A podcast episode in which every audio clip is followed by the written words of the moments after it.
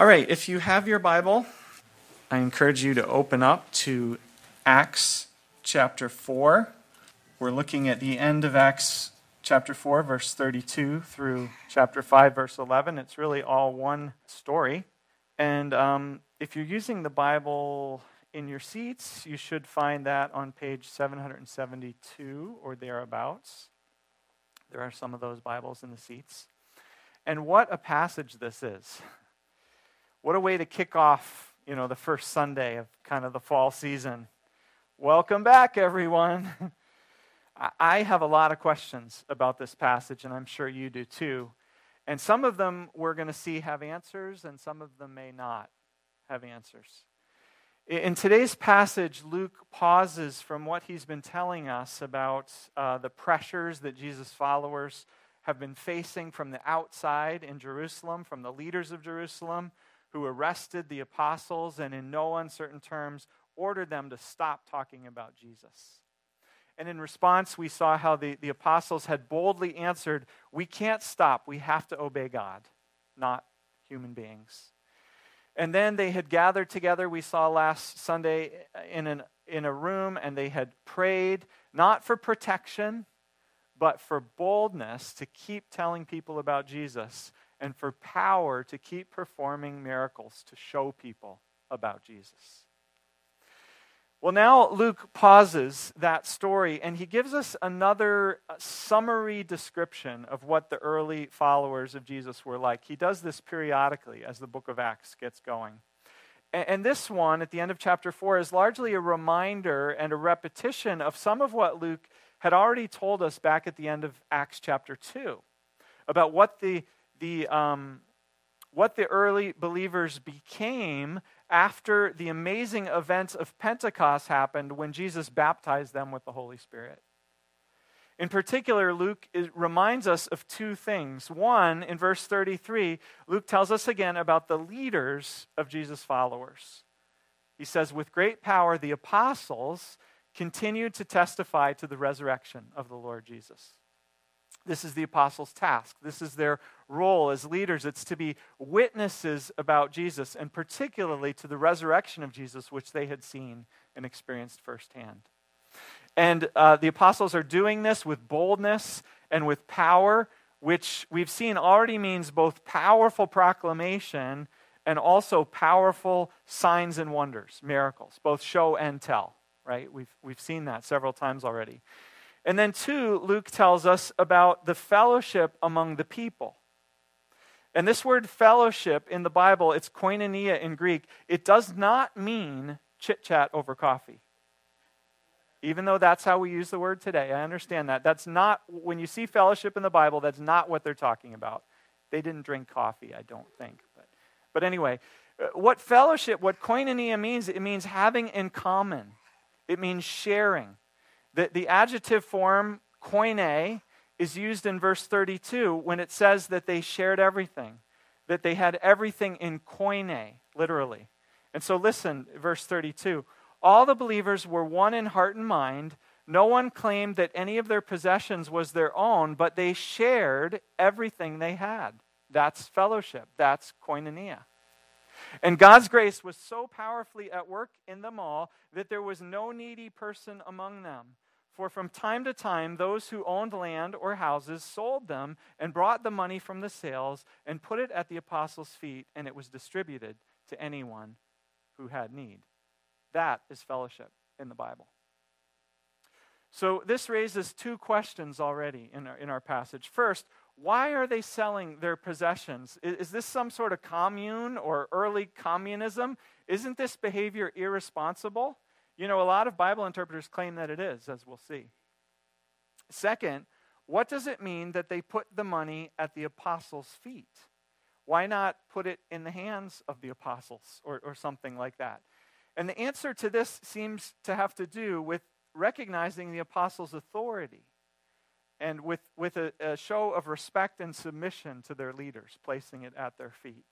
And we're going to see by the end of the story that God just increases the respect and the authority in relation to Peter in particular.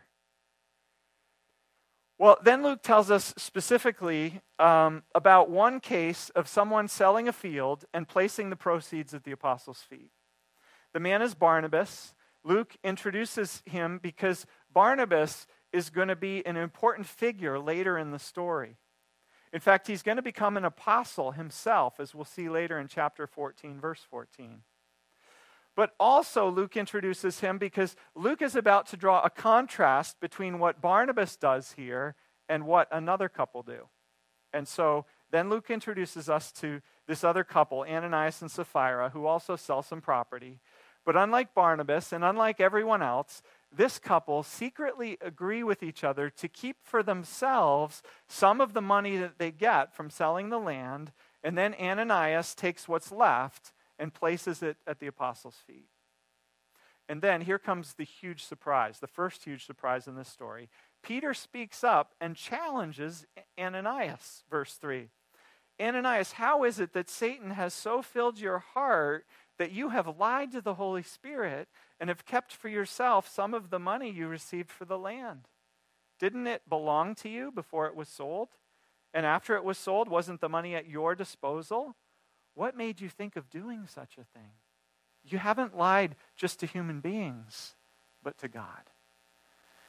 So this raises so many questions, right? Uh, first, how does Peter know that they didn't give the full amount of the sale? And then, second, what exactly did Ananias and Sapphira do that was so wrong?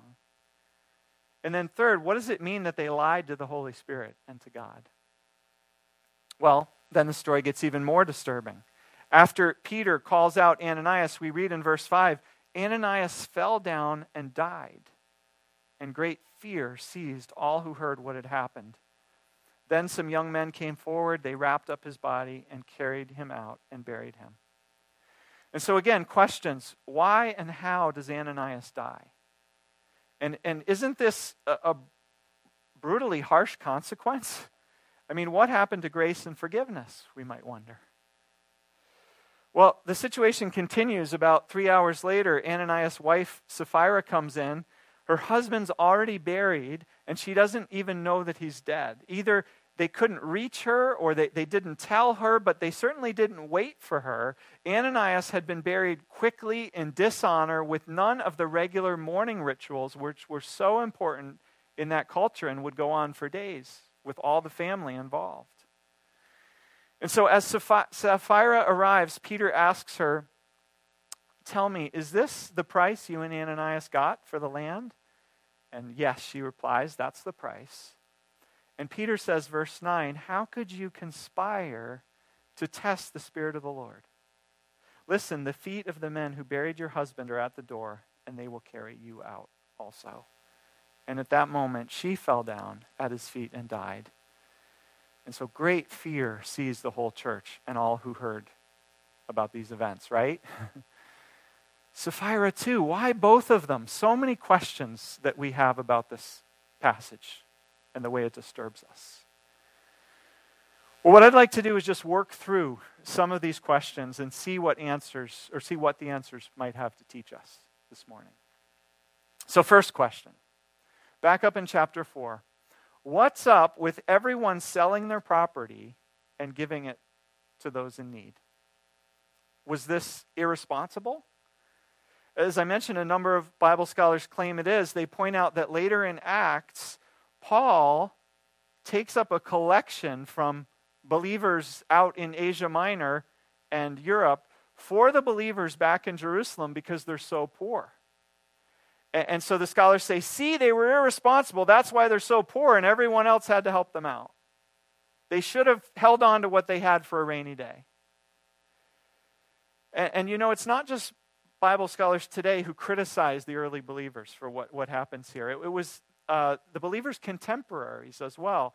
Craig Keener, uh, in his Bible background commentary, remarks such generosity reportedly continued among Christians well into the second century and it was long ridiculed by pagans. The early believers were ridiculed for this until pagan values finally overwhelmed the church and the church stopped sharing. I'd like to suggest that many of us today also agree that these believers were irresponsible. Maybe we wouldn't say it out loud, but we say it by our behavior all the time.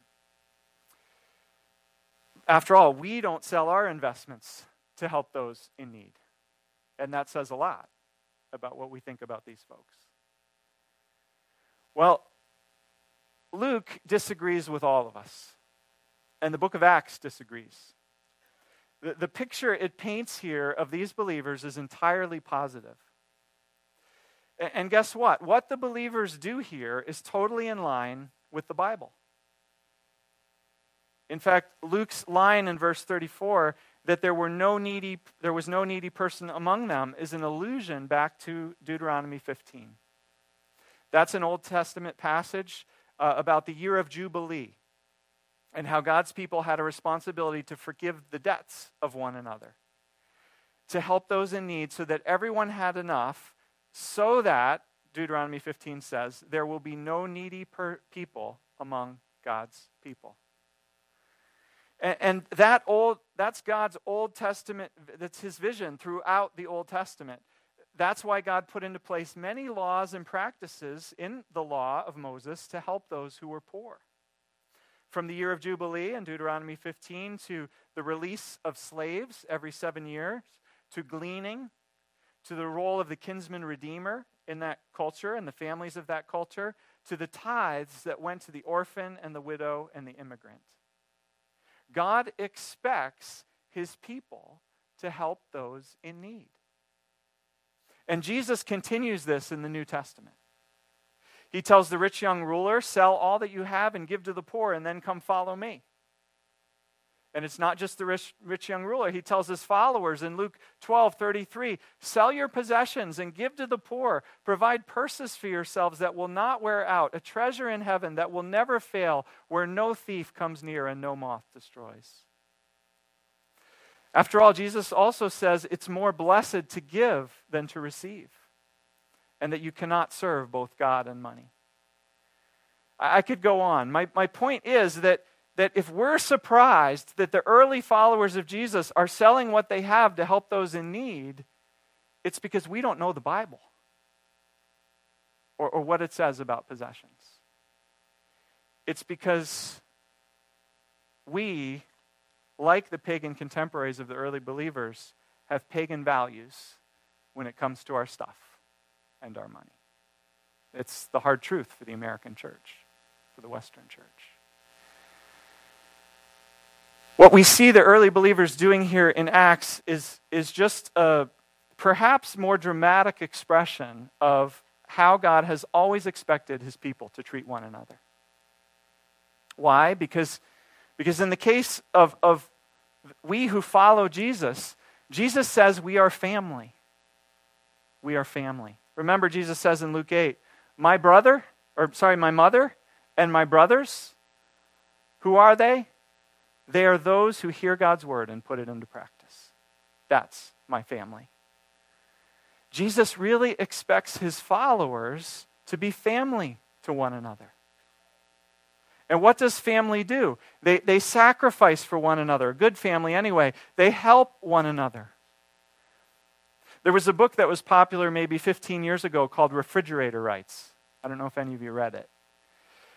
It, made the point that, that when you have a true friend, when you have real community, you know that you do when you've given someone the right to go into your fridge without asking you. right? Refrigerator rights. That's like family. And, and so it's no surprise that when, when they see one of them have a need, they, they do what they can to meet that need. These early followers of Jesus, because they know that they are family, even if it means selling their investments to help one another. What's really surprising to me, though, is this. Remember how many followers of Jesus there are at this point? If you go back to chapter 4, verse 4, there are 5,000 of them and counting. This is no longer just 120 people in a cozy upper room, you know, singing kumbaya with one another. Uh, this is a large group of people. Listen to what Luke says all of the believers were one in heart and mind. No one claimed that any of their possessions was their own, but they shared everything they had. No one was selfish, Luke says. All of the believers were generous. All 5,000? That is a miracle.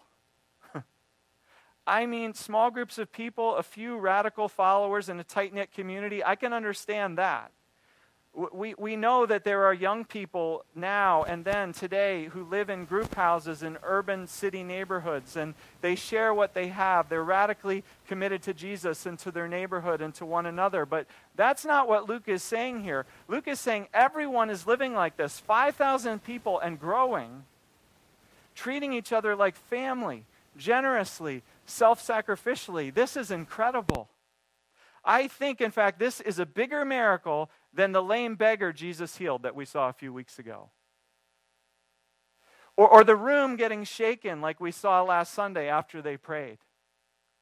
When God's Spirit so transforms people's hearts that they stop being selfish and they loosen their grip on their stuff and their investments and they start treating each other like family, generously helping one another out, that is a miracle. And the early followers of Jesus, by and large, lived this way. They were known for it.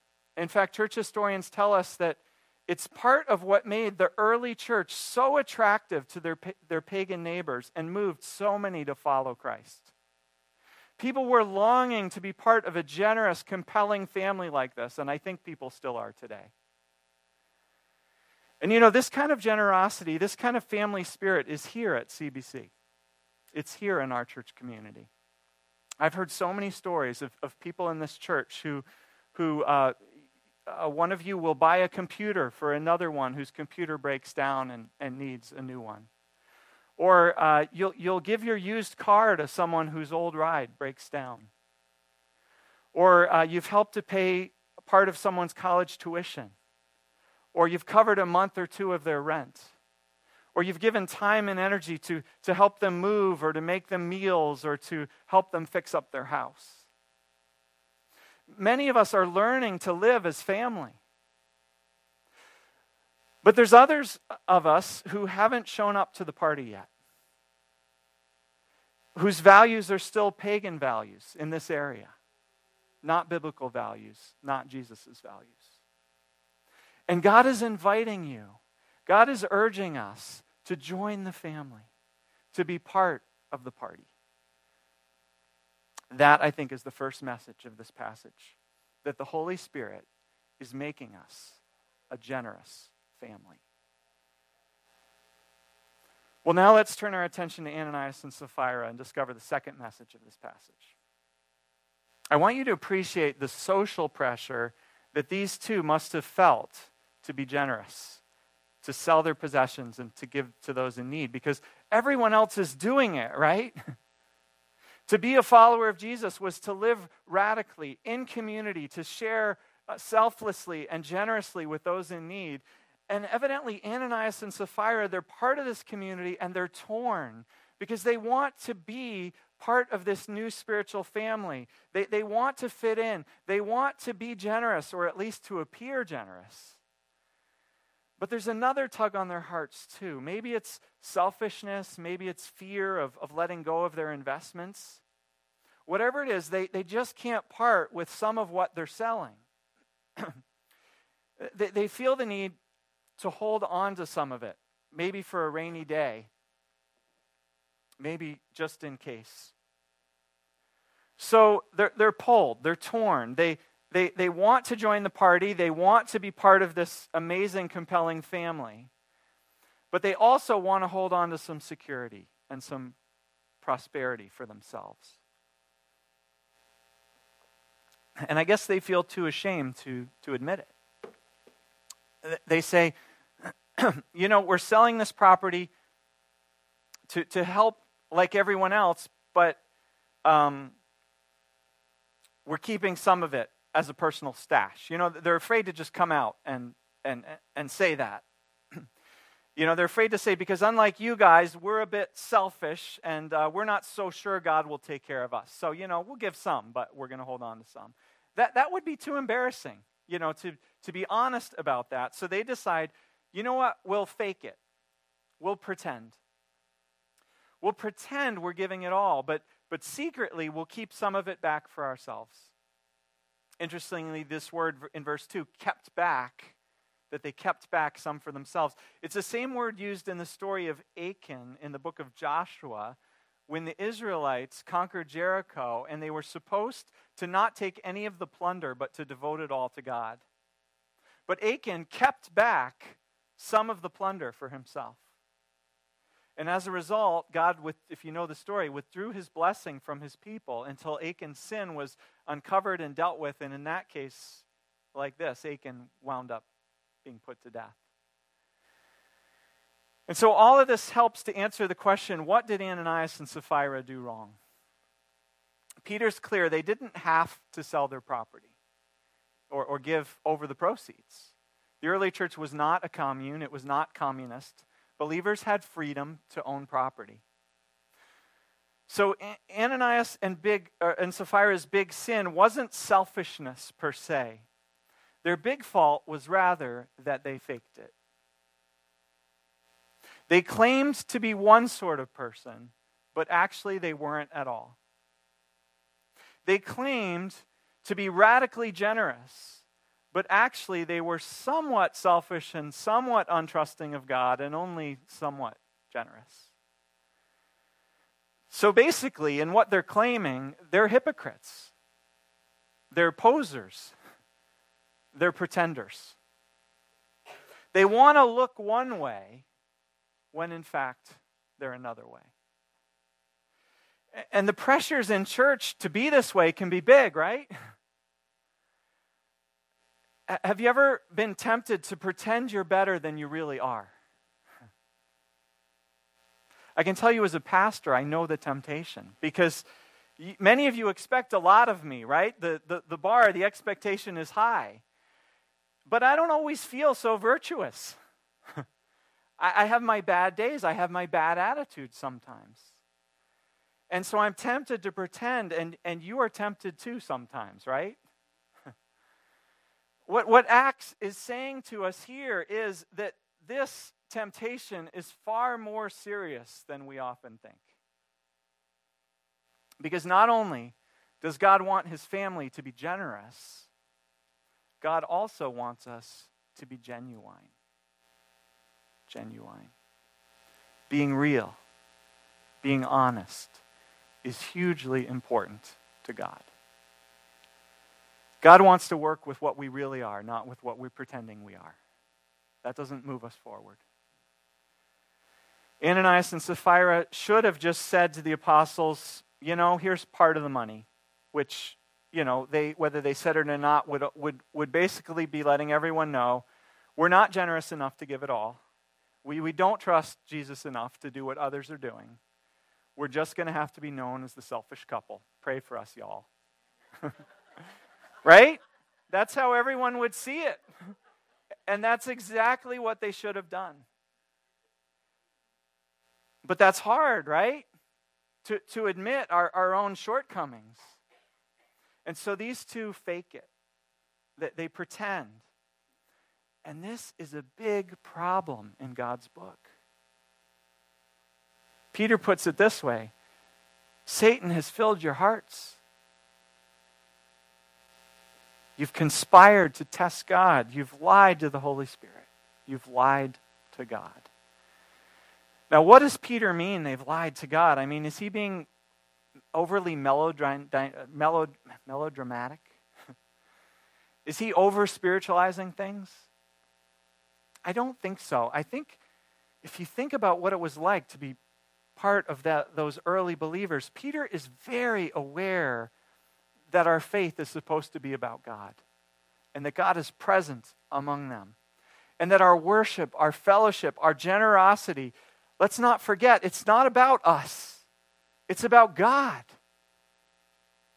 We're part of God's family. It's God's children that we're helping and serving or not helping. or faking it in front of. And God is present, God is aware, and God takes it seriously. God is actually here with us. Well, another question how does Peter even know? How does Peter know Ananias hasn't given him the full price of the sale? There, there's no evidence in the story that the rumor was going around and, you know, someone told Peter. So, what this seems to be is what's often called today a word of knowledge, where, where God shows us something we couldn't otherwise know. And it's related to prophecy, which, if you remember back to the day of Pentecost, Peter quoted Joel's prophecy and said it was coming true that young and old, male and female, would all prophesy. And, and some of you have experienced this uh, one time or another, as, as have I. I remember being at a conference once, and we were broken up into twos and threes, threes uh, to pray for one another uh, between a couple of the talks. And I was paired with, with another pastor and with his wife, who I didn't know, I'd never met before. And after very brief introductions, we were praying for one another, and I was praying for the wife, and I just felt led to pray for her about a certain struggle. And afterwards, the pastor said, You must be a prophet because that's exactly what she's going through. And um, this doesn't happen to me very often, but occasionally I'll just get a sense that something is true, even though I can't tell you rationally why I think it's true. And, and some of you have had this happen more often and more clearly than me. Well, here, Peter, this is happening to him. He's enabled by God to just know, to have a sense that the money Ananias has brought isn't the full amount of the sale, even though Ananias is playing it off as if it is. And Peter's confident enough of this that he calls Ananias on it. And then what happens next? Ananias falls down dead. Now, what's going on here? Well, well, notice what the text does not say. It does not say that Peter pronounces a curse on Ananias, some kind of spiritual zap or something. It does not say that. It doesn't even say that Peter knew or predicted that Ananias was going to die. Peter does rebuke Ananias, but Peter may well have been as surprised as anyone that Ananias immediately drops dead. I mean, wouldn't you be? and, and so, what becomes clear in retrospect, I think what we're supposed to conclude is, is that in some way God strikes down Ananias. Although the text doesn't directly say that either. And Peter is no doubt thinking about this, uh, praying hard about it, processing it, maybe talking to, probably talking to others about it. And he's got three hours to, to think it through, in fact, before Sapphira comes in. And when she does, Peter offers her an opportunity to come clean so that she doesn't have to die like her husband. Sapphira, is this really how much you got for the land? Imagine how it might have turned out differently for her if she had confessed. But Sapphira sticks with the deception. Maybe she's trying to cover for her husband. Maybe she's trying to cover for herself as well. Yes, we're selling the land and we're giving the full price to those in need. She's fully owning her part in the deception. And so Peter, I'm guessing by now, has, has figured out, uh, that, that this is the judgment of God that's happened to Ananias. And, and likely he reasons that God is going to do the same thing to Sapphira. He's going to treat her in the same way if she's conspired in the same sin. And so Peter says to her, You're going to die, just like your husband. And again, I, I, don't think he's pronouncing a curse. I think he's just telling her what he's confident is going to happen. But wow, this is a tough passage, right? I mean, where's the mercy and the forgiveness that we're so used to and that is such a big theme in God's Word? And, and as a result, in the story, everyone's afraid, right? Wouldn't you be afraid? Maybe you are afraid. I mean, Ananias sold property and they gave to the poor, some of it anyway. And this is what happens to them. Many of us haven't even had the faith or the generosity to do that. And we're still alive. Thank God. Here, here's my observation of why what happens to Ananias and Sapphira doesn't usually happen. But why sometimes it does happen. If you think back, the Bible covers over 1,500 years of history. And we can probably count, I'm thinking sort of from the time of Abraham till now, we can probably count on our fingers the number of times something like this happens, where someone gets dramatically put to death. You know, very few cases over 1,500 years. But here's, here's what I notice about when it does happen it tends to happen when there's a fresh move of God. And God comes to be present among his people in a powerful. In the time of Moses, when God first comes to be present with his people in the tabernacle. In the time of Joshua, when a new generation of God's people are entering the promised land and God is very present, leading their armies, fighting their battles. In the time of David, when the ark of God, which was the place where God's presence rested, when it's first coming into Jerusalem, making it God's holy city and in the time of the early church when God first pours out his Spirit among his people at Pentecost. It's like God up front is setting the bar, getting everyone off on the right foot. To put it another way, God is teaching us what it does and what it doesn't mean to have God's presence among us. And so keep this in mind when you pray for a fresh outpouring of God's Spirit or for revival. God's Spirit is not a feel good spiritual elixir to give us good feelings or a circus act to wow us with amazing miracles so we can be impressed and feel inspired. No, God is different from us. God is holy. God is powerful. God is not present to do our bidding or to make us feel good or to further our agendas or our reputations. No, God is present among us for the sake of His purposes to lovingly transform us and to form us into a people who can be His family and fulfill His purposes. And in this case, in today's story, it's very important to God that his family gets off on the right foot.